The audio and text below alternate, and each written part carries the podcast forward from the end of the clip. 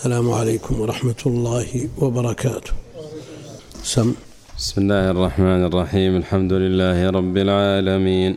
وصلى الله وسلم وبارك على نبينا محمد وعلى آله وصحبه أجمعين. قال الإمام المجدد رحمه الله تعالى باب ما جاء في قول الله تعالى ولئن أذقناه رحمة منا من بعد ضراء مسته ليقولن هذا لي. الآية قال مجاهد هذا بعملي وأنا محقوق به. وقال ابن عباس يريد من عندي. وقوله قل إنما أوتيته على علم عندي. قال إنما أوتيته على علم عندي. قال قتاده على علم مني بوجود المكاسب. وقال آخرون. الله إليك. قال قتادة على علم مني بوجوه المكاسب. وقال آخرون. على علم من الله أني له أهل. وهذا معنى قول مجاهد. أوتيته على شرف. وعن أبي هريرة رضي الله عنه أنه سمع رسول الله صلى الله عليه وسلم يقول إن ثلاثة من بني إسرائيل أبرص وأقرع وأعمى فأراد الله أن يبتليهم فبعث إليهم ملكا فأتى الأبرص فقال أي شيء أحب إليك؟ قال لون حسن وجلد حسن ويذهب عني الذي قد قذرني الناس به.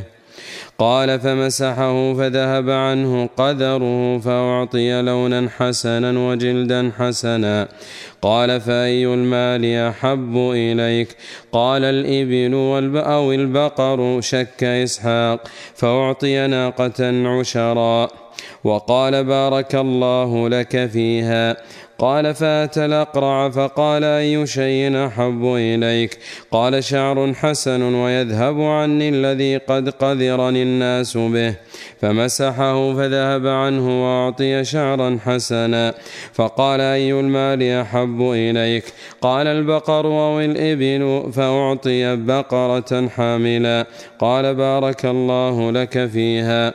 فأتى الأعمى فقال أي شيء أحب إليك؟ قال أن يرد الله إلي بصري فأبصر به الناس فمسحه فرد الله إليه بصره قال فأي المال أحب إليك قال الغنم فأعطي شاة والدا فأنتج هذان وولد, وولد هذا فكان لهذا واد من الإبل ولهذا واد من البقر ولهذا واد من الغنم قال ثم إنه أتى الأبرص في صورته وهياته فقال رجل مسكين قد انقطعت بي الحبال في سفري. فلا بلاغ لي فلا بلاغ لي اليوم إلا بالله ثم بك. أسألك بالذي أعطاك اللون الحسن والجلد الحسن والمال بعيرا أتبلغ به في سفري. فقال الحقوق كثيرة فقال له كأني أعرفك ألم تكن أبرص يقذرك الناس فقيرا فأعطاك الله عز وجل المال؟ فقال إنما ورثت هذا المال كابرا عن كابر فقال إن كنت كاذبا فصيرك الله إلى ما كنت. قال واتى الاقرع في صورته فقال له مثل ما قال لهذا ورد عليه مثل ما رد عليه هذا. فقال إن كنت كاذبا فصيرك الله إلى ما كنت. قال واتى الأعمى في صورته وهياته فقال رجل مسكين وابن سبيل قد انقطعت بي الحبال في سفري. فلا بلاغ لي اليوم إلا بالله ثم بك. أسألك بالذي رد عليك بصرك شاة أتبلغ بها في سفري. فقال قد كنت أعمى فرد الله إلي بصري فخذ ما شئت ودع ما شئت. فوالله لا أجهدك اليوم بشيء أخذته لله. فقال أمسك مالك فإنما ابتليتم فقد رضي الله فقد رضي الله عنك وسخط على صاحبيك. أخرجاه. فيه مسائل. الأولى تفسير الآية. الثانية ما معنى ليقولن هذا لي. الثالثة ما معنى قوله؟ قل إن قال. قال. قال إنما أوتيته على علم عندي. الرابعة ما في هذه القصة العجيبة من العبر العظيمة. الحمد لله رب العالمين وصلى الله وسلم وبارك على عبده ورسوله نبينا محمد وعلى آله وأصحابه أجمعين. أما بعد فيقول المؤلف رحمه الله تعالى باب ما جاء في قول الله تعالى ولئن أذقناه رحمة منا من بعد ضراء مسته ليقولن هذا لي. ولئن أذقناه رحمة منا من بعد ضراء مسته ليقولن هذا لي. هذا لي. الإصابة بالخير والرحمة بعد مس الضر والبؤس والشقاء. لا شك أن لها وقع في النفس وتأثير أعظم من مجيء الخير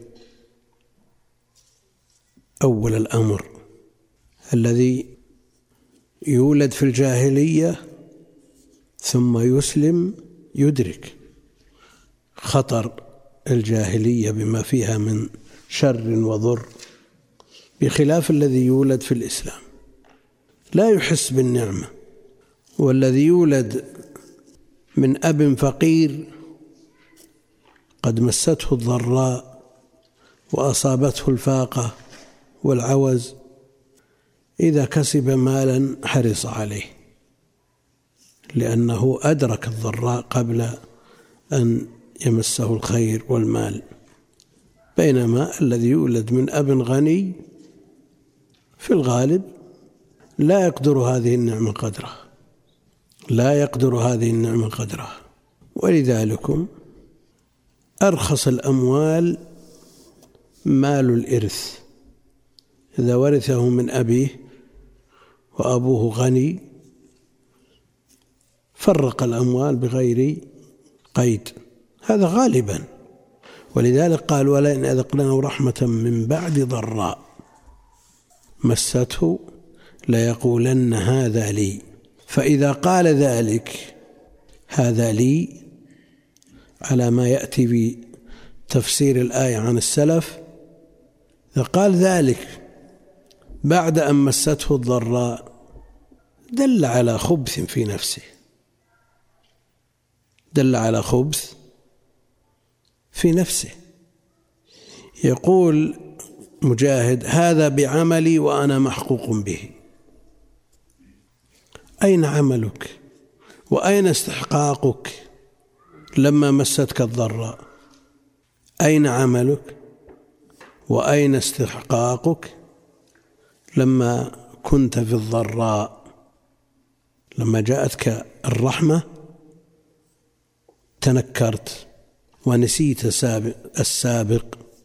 ونسيت تاريخك الذي قبل ذلك وهو بضد هذه الحال.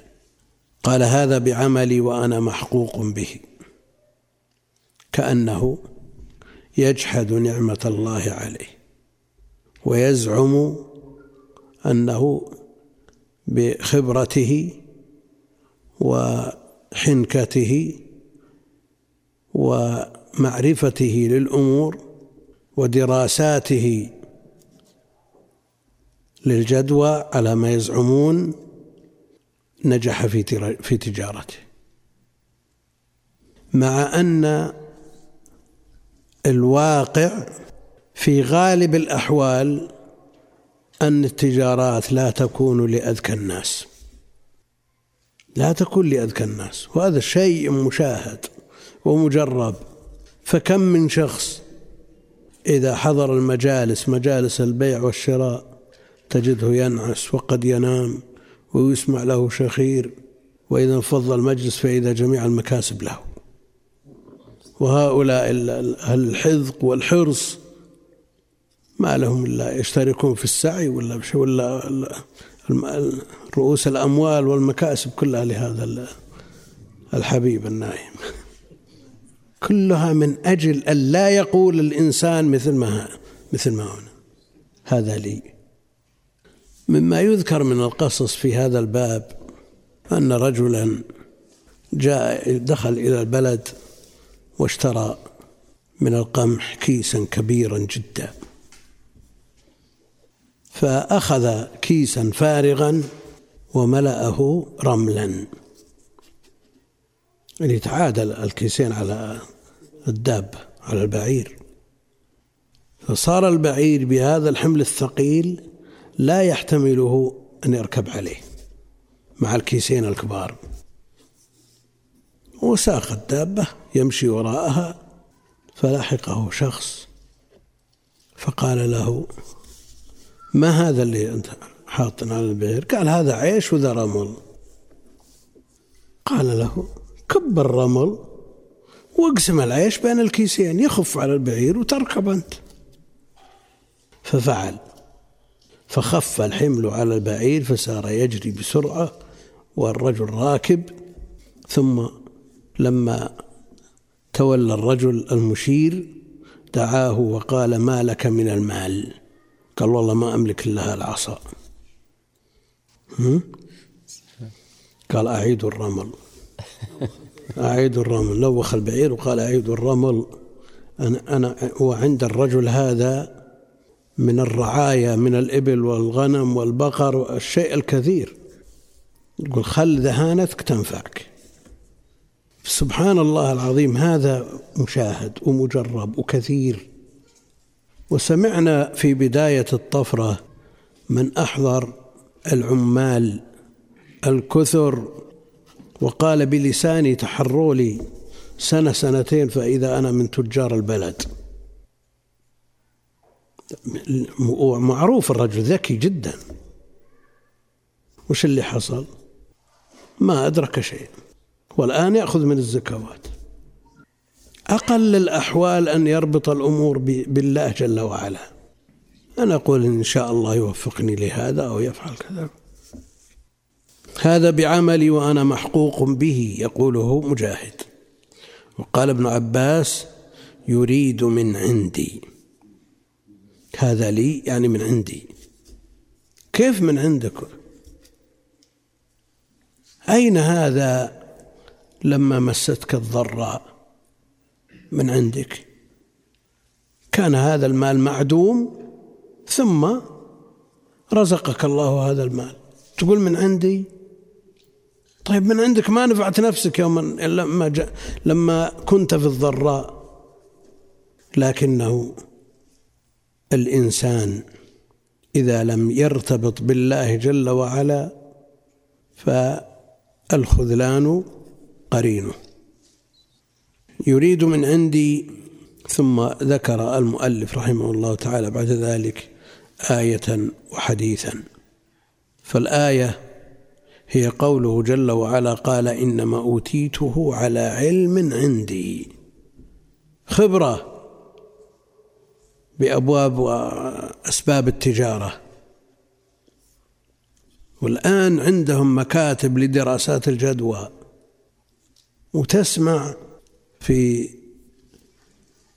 الأسواق المالية والتجارات العالمية كلهم يخبرونك بنتائج المستقبل وأن هذه الشركة لها مستقبل وأن هذه الأسهم بترتفع. ثم في النهاية يعني تحليلاتهم الاقتصادية كلها على هذا الأساس. ويزجون بالناس المساكين للمساهمة في هذه التجارات ثم تكون النتائج عكسية. تكون النتائج عكسية وأكثر من مرة يتضرر الناس بسبب هذا الاندفاع. والذين زجوهم في هذه التجارات وهذه الأسهم هم الذين غشوهم. ولكن المسلم له عقل ويعلم أن الغيب لا يعلمه إلا الله لكن مع ذلك يقتحمون ويتقحمون لما يرون من مكاسب آنية وتحصل الكوارث. وكما قال الله جل وعلا عن أهل النار ولو ردوا لعادوا لو يعلن عن مساهمة ساهموا مع الخسائر الطائلة. قال إنما أوتيته على علم عندي. قال قتادة على علم مني بوجوه المكاسب. يقول يعرف السلع المربحة والسلع التي لا ربح فيها. ومع ذلك قد يؤتى من حيث لا يحتسب.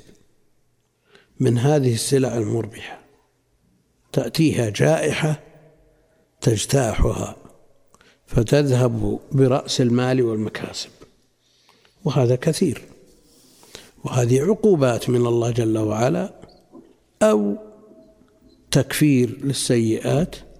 المقصود أن الإنسان لا ينفك من الارتباط بالله جل وعلا ولا يعتمد على نفسه ولا يغتر بفلان أو علان. علينا أن نرتبط بالله جل وعلا في أمورنا كلها. قال على قال قتادة على علم مني بوجوه المكاسب وقال آخرون على علم من الله. أني له أهل.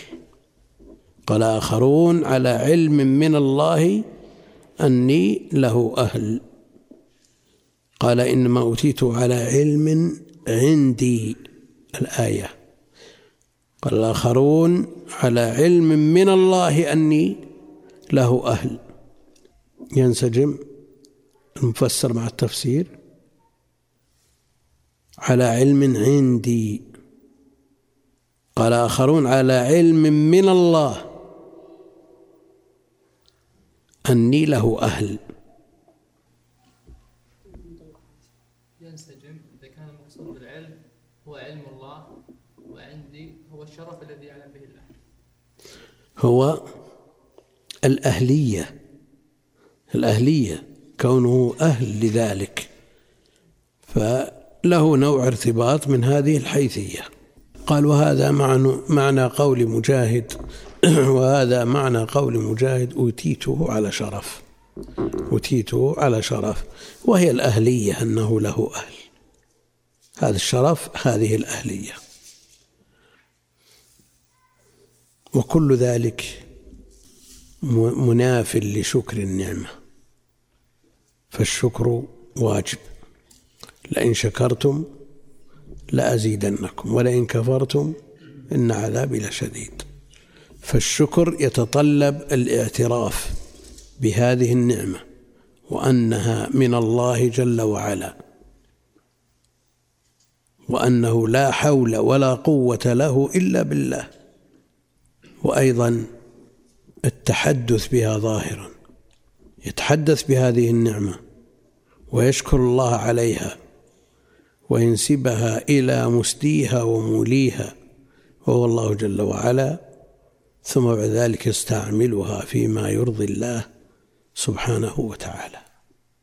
هذه أركان الشكر فإن جحدها بقلبه ولم يعترف بها بلسانه واستعملها في معاصي الله جل وعلا فقد كفرها.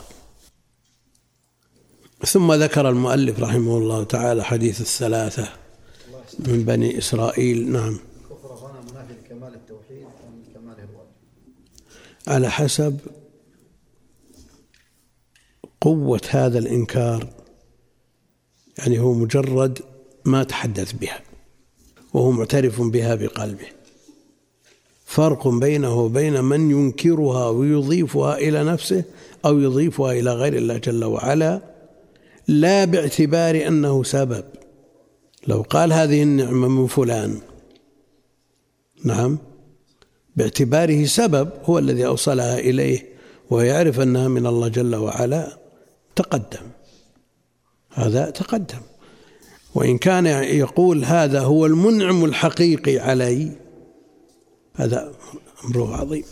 صلى الله العافية ثم ذكر حديث ثلاثة من بني إسرائيل فقال رحمه الله وعن أبي هريرة رضي الله تعالى عنه أنه سمع رسول الله صلى الله عليه وسلم يقول إن ثلاثة من بني إسرائيل ثلاثة من بني إسرائيل. هم ذرية يعقوب. ابن إسحاق ابن إبراهيم. هؤلاء يقال لهم بنو إسرائيل وفيهم اليهود والنصارى كلهم بني إسرائيل لكن بني إسرائيل غلب على اليهود. أبرص وأقرع وأعمى. الأبرص الذي تغير لونه أو ولد على هذا اللون المخالف للون بني آدم الطبيعي يعني سواء كان بني آدم الأبيض والأسود والأب والأسمر ما بينهما هذه ألوان طبيعية. لكن إذا كان اللون يزيد على البياض رحمك الله يزيد على البياض المتعارف عليه المقبول فإنه يسمى برصا. وفي تفسير في آخر تفسير سورة الفاتح ليغيظ بهم الكفار.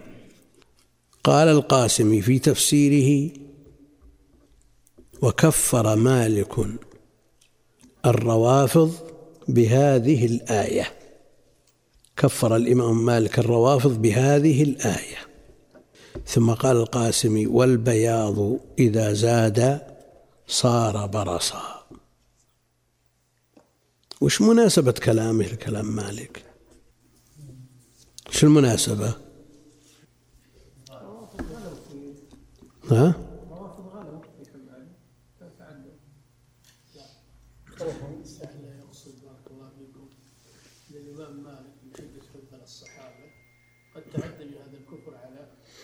يعني بالغ في الحكم على الروافض. هذه من وجهة نظر القاسمي. والبياض إذا زاد صار برصا وينتقد القول بتكفيرهم لكن كفرهم جموع غفيرة من أهل العلم بما يرتكبونه من المكفرات. فالذي يدعو غير الله جل وعلا ويقذف عائشة بعد أن برأها الله سبحانه وتعالى من فوق سبع سماوات ويكفر الصحابة الذين ما جاءنا الدين إلا من طريقهم. وعندهم من من من الأمور والعظائم ما جعل جمعا من أهل العلم يكفرونهم. وعلى كل حال عندهم من عظائم الأمور ولو لم يكن فيها إلا الشرك الأكبر. وتجد الواحد منهم عندما يحتضر لا يدعو الله جل وعلا. يا علي يا حسين نسأل الله العافية. وسمع من يطوف بالبيت ويقول يا أبا عبد الله جئنا بيتك وقصدنا حرمك نرجو مغفرتك. أمور كثيرة لا, لا يستطيع اللسان أن ينطق بها وكشفتهم هذه القنوات التي أسسوها لنصر لنصرة مذهبهم. فصارت وبالا عليهم. على كل حال الذي جاء بهذا الكلام وهذا الاستطراد قول القاسمي والبياض إذا زاد صار برصا. أبرص وأقرع. الأقرع الذي لا شعر له على رأسه ما في شعر مطلقا. هذا يسمى أقرع. والأقرع بعضهم يضع على رأسه شعرا صناعيا يسمونه بالباروكة. ولا شك أنها من نوع الوصل بل أشد من الوصل. وهنا حدثت الزراعة زراعة الشعر. وعلى كل حال الأقرع الذي لا شعر له. وأما حكم الزراعة وما يشبه المسألة فقهية مدروسة ومعروفة. يستدل نعم. على إيش؟ على جواز الزراعة إيه على على أساس إن الملك دعا له ف أو مسح أو مسح به. على كل حال القرع ما في زيادة يكون تحت الرأس فيه حروق وشيء يعني لا لا لا ما فيه إلا أنه أملس ما في شيء. هم؟ مرادف الأصل يصلح أصلح. اصلع نفسه نفسه الذي لا شعر له أقرع. وأعمى. والأعمى الذي لا يبصر. الأعمى الذي لا يبصر. أيهم أشد مصيبة؟ الأبرص والأقرع والأعمى.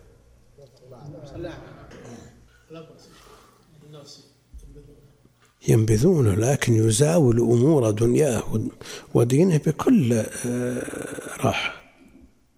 لا ينقص شيء؟ إذا قارنا بين الأعمى والأصم الأعمى أحسن حالا. قالوا لأنه وجد من من الأنبياء من هو أعمى. لكن لا يوجد الأصم والأصم يخسر خسارته في دنياه. ولذلك قدم السميع البصير ويفوته من أمور الدين والعلم والخير.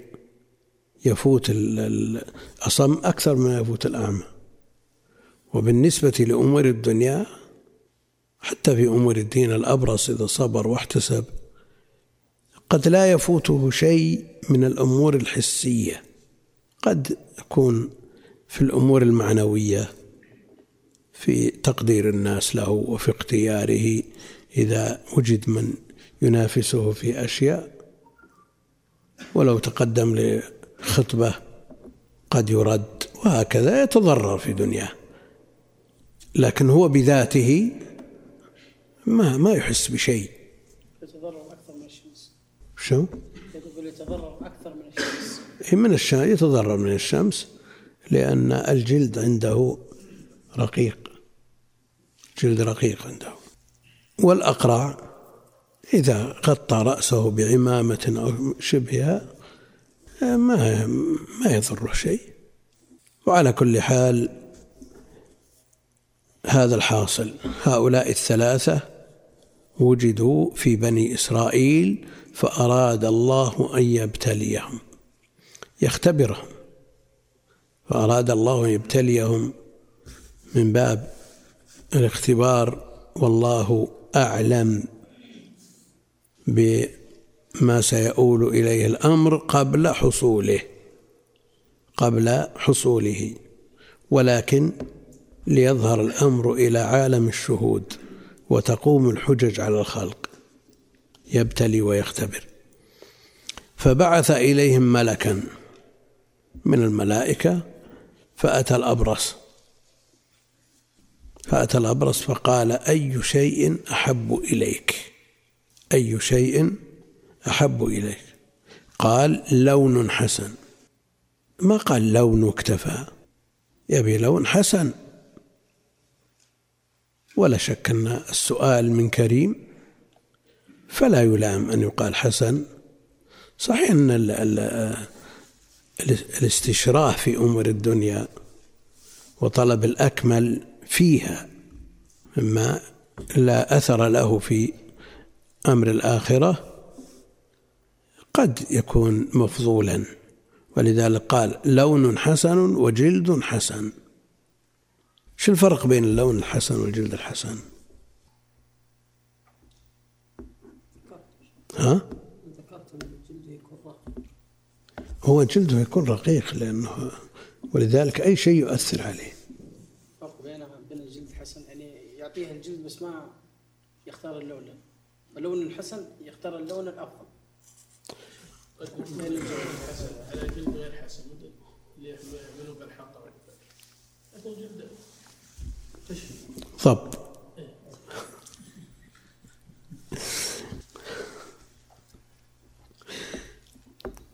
صحيح قد يكون اللون حسن لكن الجلد غير حسن. وقد يكون الجلد حسنا واللون غير حسن فأراد أن يجتمع له الأمران. ويذهب عني الذي قد قدر الناس به. بعض الناس من من نساء وصبيان وبعض الضعاف من من الكبار قد يستوحش إذا رأى مثل هذا. فالصبيان يهربون منه لأنه غير مألوف نادر وغير مألوف بين الناس فقد قذرني الناس به. قال فمسحه فذهب عنه قدره هل البرص له علاج؟ ها؟ كان في البداية أخف البهاق. إيه لا يخففه أو يحجمه ما يزيد. لكن البرص لو كان له علاج ماذا تكون خصيصة عيسى عليه السلام؟ إذا وجد من يبرئ الأبرص. علم من علم وجهل من جهل أنا أقول افهم كلامي. لو وجد له علاج هو إلى الآن ما وجد علاج يمسح مسح. قد يحجم ولا يزيد شيء.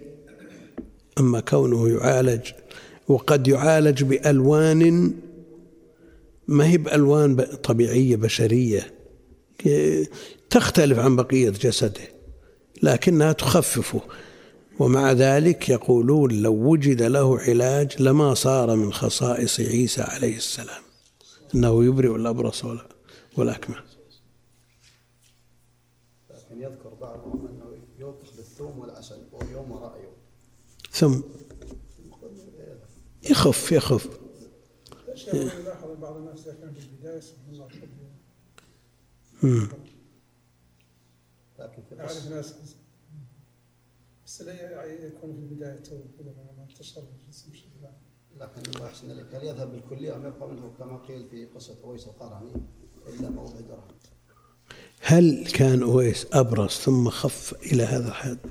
أو من الأصل ما فيه إلا موضع درهم؟ ها؟ هذا مكان مكان على كل حال الكرامات غير.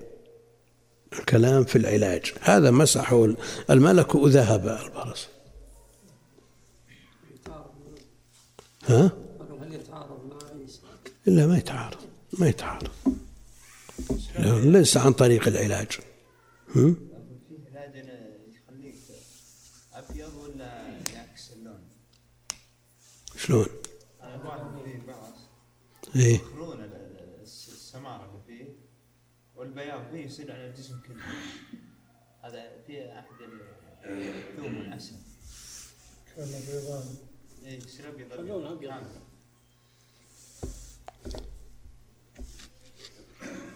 يصير أبيض لون طبيعي بشري ولا برص من البرص يصير أبيض كامل يوخر السمارة.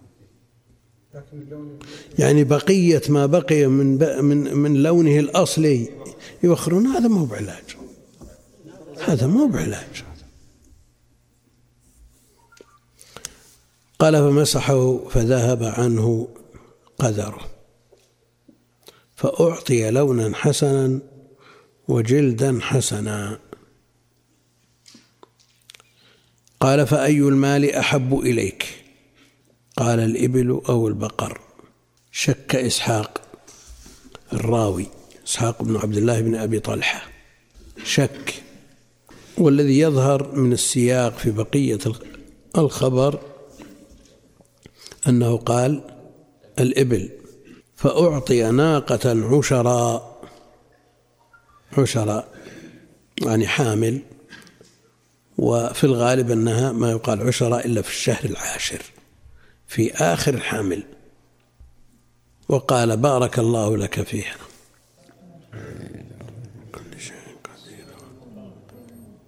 الصلاة القائمة الذي وعدت اللهم يوجد علاج يا شيخ. هذا يتعارض كون أن خصيص عيسى عليه السلام.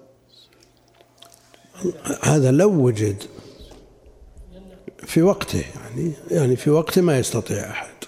يمكن يحمل على هذا. لكن هذا لو وجد. بعد عيسى أيضا يحيي الموتى بإذن الله. كذا العور الدجال وكذا ما جاء في الأحياء الذين احياهم الله بالموت. خل الخصائص غير. خصائص غير. ما ما ينافي.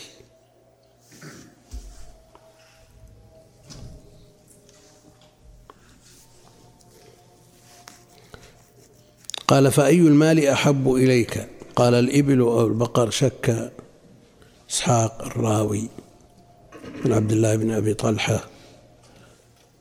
قال فأعطي ناقة. فأعطي ناقة. إعراب ناقة هم؟ شو؟ هو في الأصل مفعول ثاني يقال الآن مفعول ونائب الفاعل الضمير. أعطي هو.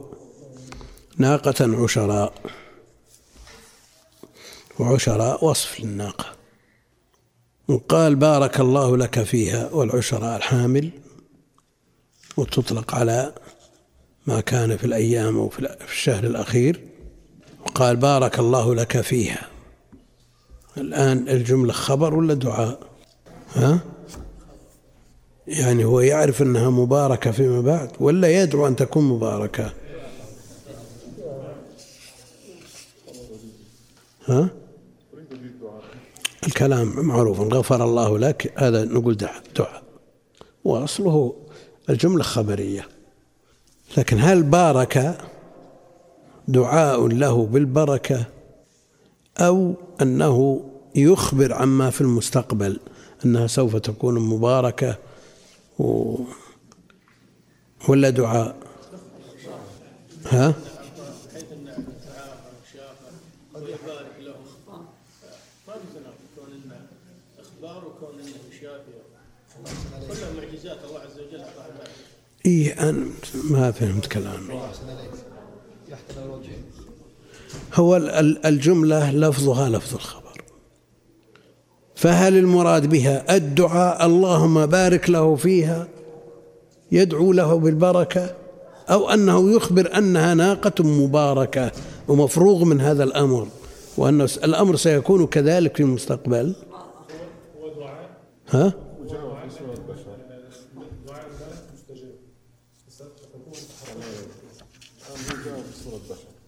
ما علم انه ملك هو جاء في سوره البشر فهذا الاصل انه يكون دعاء هو دعاء في حقيقته خذها بارك الله لك فيها.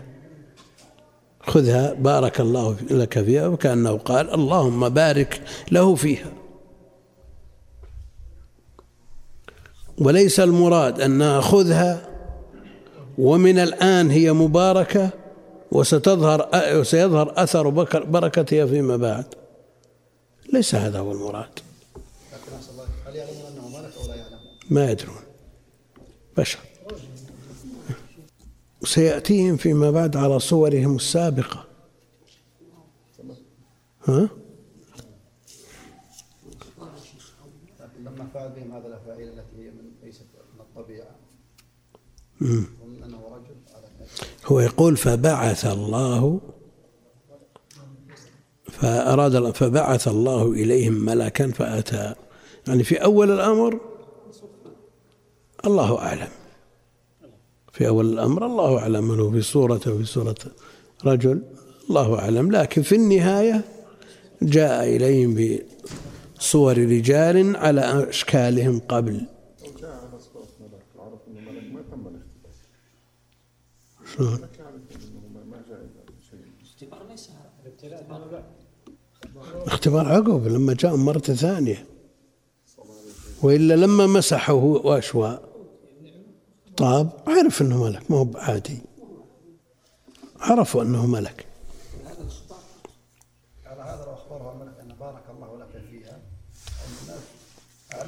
يحتمل اللفظ محتمل ولفظ الجملة خبرية.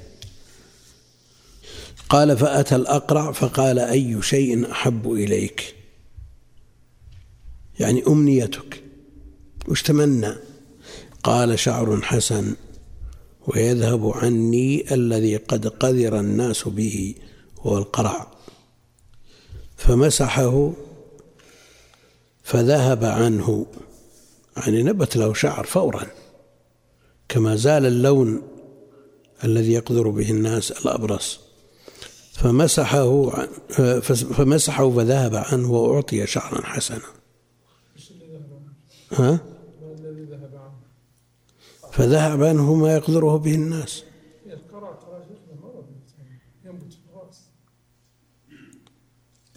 ما أظن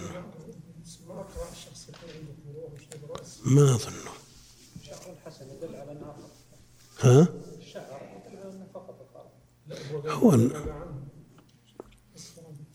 ذهب عنه الذي العدم. عدم عدم الشعر ذهب. عنه قصد شيخ أن يكون بسبب المرض. قد يكون بسبب المرض وقد يكون فرق على كل حال القرع القرع المراد في الحديث هو المعروف في تعريفه لغة وشرعا وعرفا أنه عدم الشعر صلى الله عليك قد ضرر الناس به هل يدل يا شيخ على انه ما كان يغطوه وهو سامع واضح. واضح. لو عليه طاقية ولا ما ما ما, ما تأثر لأن عندنا الآن شباب في العشرينيات ما ما عليهم شعر. ها؟ إيش؟ الحمد لله. ومن باب المناسبة بعض الناس إذا علاه الشيب يحرص على صبغ لحيته دون رأسه لأن الصبغ له كلفة فيصبغ ما يظهر ويترك ما يغطى مع أن دخول الشعر في الأمر غيروه دخول أولي نعم ودخوله في النص قطعي لماذا؟ لأنه لما أتي بأبي قحافة ورأسه كالثغامة. قال غيروه. فالمطلوب تغييره بالنص الرأس وغيره بالإلحاق. لكن الناس ما دام الرأس غطى ما له داعي يتكلف فيه. وبعضهم يقول الموس يريحنا منه ها؟ يريح كل الرأس. إي نعم. ولا يظهر للناس اللحية تصبغ. مع أن امتثال الأمر غيره إنما يتم بالجميع والرأس دخوله في النص قطعي لأنه هو السبب.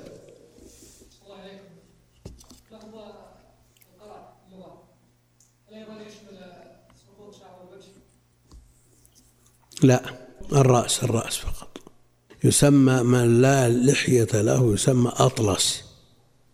الأمرد يقولون له أطلس يعني لا شعر له. ها؟ راجع مثل المخصص لابن سيدة وتجد هذه الأمور.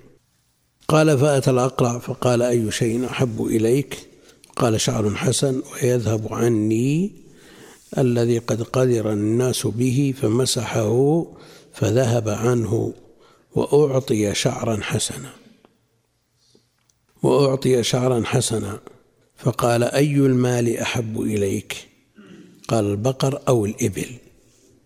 يعني إن كان الأول الإبل فالثاني البقر وإن كان الأول البقر فالثاني الإبل. والذي يظهر أن الأول الإبل والثاني البقر كما يدل عليه سياق باقي الحديث. قال الإبل البقر أو الإبل فأعطي بقرة حاملا بقرة حاملا يعني في جوفها ولدها. قال بارك الله لك فيها. قال بارك الله لك فيها كما تقدم. فأتى الأعمى الملك أتى الأعمى فقال أي شيء أحب إليك؟ أي شيء أحب إليه قال أن يرد الله إلي بصري. أن يرد الله إلي بصري فأبصر به الناس. من فقد حبيبتيه يعني عينيه يعوض عنهما بالجنة يعوض عنهما بالجنة. فكون هذا الأعمى يطلب رد البصر إليه هل يتعارض مع هذه المكافأة الإلهية بالجنة ما صبر ها؟ ما صبر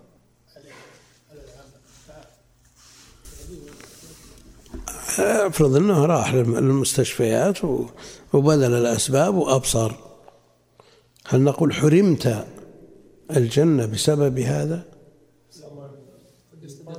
لا لا بغض النظر هل كونه مستحق للجنة بأمور أخرى لا بهذا السبب. نعم. المرأة التي تصرع نعم وتتكشف قال النبي عليه الصلاة والسلام اصبري ولك الجنة. هل يقال للأعمى اصبر ولك الجنة وإن تعالجت وأبصرت ذهب عنك هذا الوعد الخاص بهذا بهذه المسألة. نعم. هم؟ هذا اللي يظهر. إذا أبصر ما ما تحقق الشرط هم؟ الشرط يبقى. كما بقيت ادعو الله لا تكشف. إي لكن ال ال لو لو دعا الله وذهب عنها كل ما يص- ينتابها في هذه الحال ما استحقت ما, استحق ما تكون ما صبرت ولا تستحق الوعد. فنقول هذا الأعمى الذي عالج حتى أبصر لا يستحق الوعد بالجنة. يعني المقارنة بين النصين ظاهرة ولا ما بظاهرة؟ ظاهر ظاهرة واضحة لكن مع ذلك الع- العلاج مباح. العلاج مباح. وأمس بالدرس في قصة ابن عباس مع أم المؤمنين عائشة. لما قال له الطبيب أعالجك؟ لما أصيب بعينيه أعالجك على ألا تسجد عشرة أيام. وقلنا في هذا الخبر وما ذكرنا معه مما يماثله قلنا أن هذا هذه عزيمة ولو تعالج ما في إشكال العلاج مباح. هل شيخ العلاج مع الصبر؟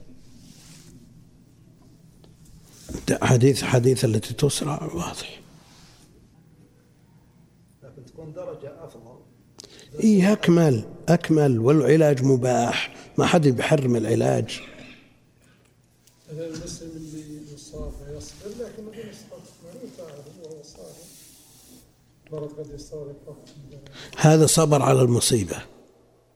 صبر عليها في بدايتها ما جزع ولا ناح ولا سوى شيء. فيؤجر أجر الصبر لكن الاحتساب واستمرار الأجر مثل في التي ما جاء في التي تسرع ها؟ لا ما يلزم. لا لا. الصبر على على على المصائب أجر عظيم. فقد حبيبتيه هل الفقد بمجرد الفقد إن عاد أم لم يعد؟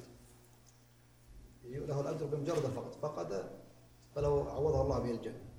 بغض طيب. النظر عاد أم لم يعد. واضح واضح. الصبر على يعني مثل نظير مسألة قطع اليد في الحد؟ هل يتم استيفاء الحد مع إرجاعها. ثم تعاد بالطرق الطبية الموجودة مع أنه كلام يجر بعضه بعضا. في عقيدة المهدي بن تومارت. قال ولو بانت إصبع مخلوق لما استطاع الخلق إعادتها. لو بانت إصبع مخلوق لما استطاع الخلق إعادتها؟ وأنا أعرف شخص جاء بإصبعه ملفوفة بمنديل من منطقة أخرى وذهب بها إلى المستشفى التخصصي فأعادوها. أخذت مدة طويلة وليست إعادة مثل الأصبع الثانية. لونها يختلف قدرتها على الاستعمال لم تكن كاملة لكنها تتحرك ويستعملها على على ضعف بالنسبة للأخرى. فابن تومارت يقول لو بانت إصبع مخلوق لما استطاع الخلق إعادتها لعله بناء على ما في إمكاناتهم في وقته على ما في إمكاناتهم ما يقدرون ذاك الوقت. من هو؟ هذا الله المستعان. لعل هذه العقيدة قبل يمكن قبل. ها؟ لا لا لا، الكلام في عقيدته هذا. نعم. وين؟ قبل انحرافه يمكن. قبل انحرافه. وقبل أن يدعي العصمة ويدعي. إلا. إلا. لكن مع ذلك آه، شفت موطأ المهدي بن تومارت أنتم مالكية أنتم. مطبوع في مجلدين. ذكرته قبل شيخنا. مطبوع في مجلدين وهو عبارة عن موطأ يحيى بن يحيى مع حذف لبعض الأسانيد وزيادة ترتيب وزيادة تراجم وفقده آه، لا يترتب عليه شيء فقد شيء من العلم يعني قدر زائد وعامة أهل العلم لا يعرفونه إلا من ندر. فرد الله إليه بصره. قال فأي المال أحب إليك؟ قال الغنم. شوف الغلظة في الفدادين أهل الإبل نعم والخير والبركة والدعة والتواضع مع أهل الغنم. شوف هذا الأعم. كل أموره قادت إلى النتيجة في الاختبار. والغلظة وال- وال- وال- والشدة في أهل الإبل ومثلهم أهل البقر أدت إلى تلك النتيجة والأصل الخذلان وما كتب على الإنسان وهو في وطن أمه من الشقاء والسعادة. قال الغنم فأعطي شاة والدا. فأعطي شاة والدا. يعني قريبة الولادة. والقريب من الشيء يعطى حكمه. القريب من الشيء يعطى حكمه. بدليل شهر عيد لا ينقصان. رمضان وذو الحجة. رمضان فيه عيد هو العيد في شوال. العيد في شوال لكن لما قرب من رمضان أعطي حكمه. ونظير ذلك. إلا المغرب فإنها وتر النهار. في الحديث إلا المغرب فإنها وتر النهار وهي في الليل حقيقة لكن لقربها من النهار أعطيت حكمه. أعطي شاة والدا فأنتج هذا هذان صاحب الإبل والبقر وولد هذا صاحب الغنم والدا كيف يولده والد؟ ها؟ لكن ولد هذه التي أعطيها وما نتج عنها. فكان لهذا واد من الإبل ولهذا واد من البقر ولهذا واد من الغنم.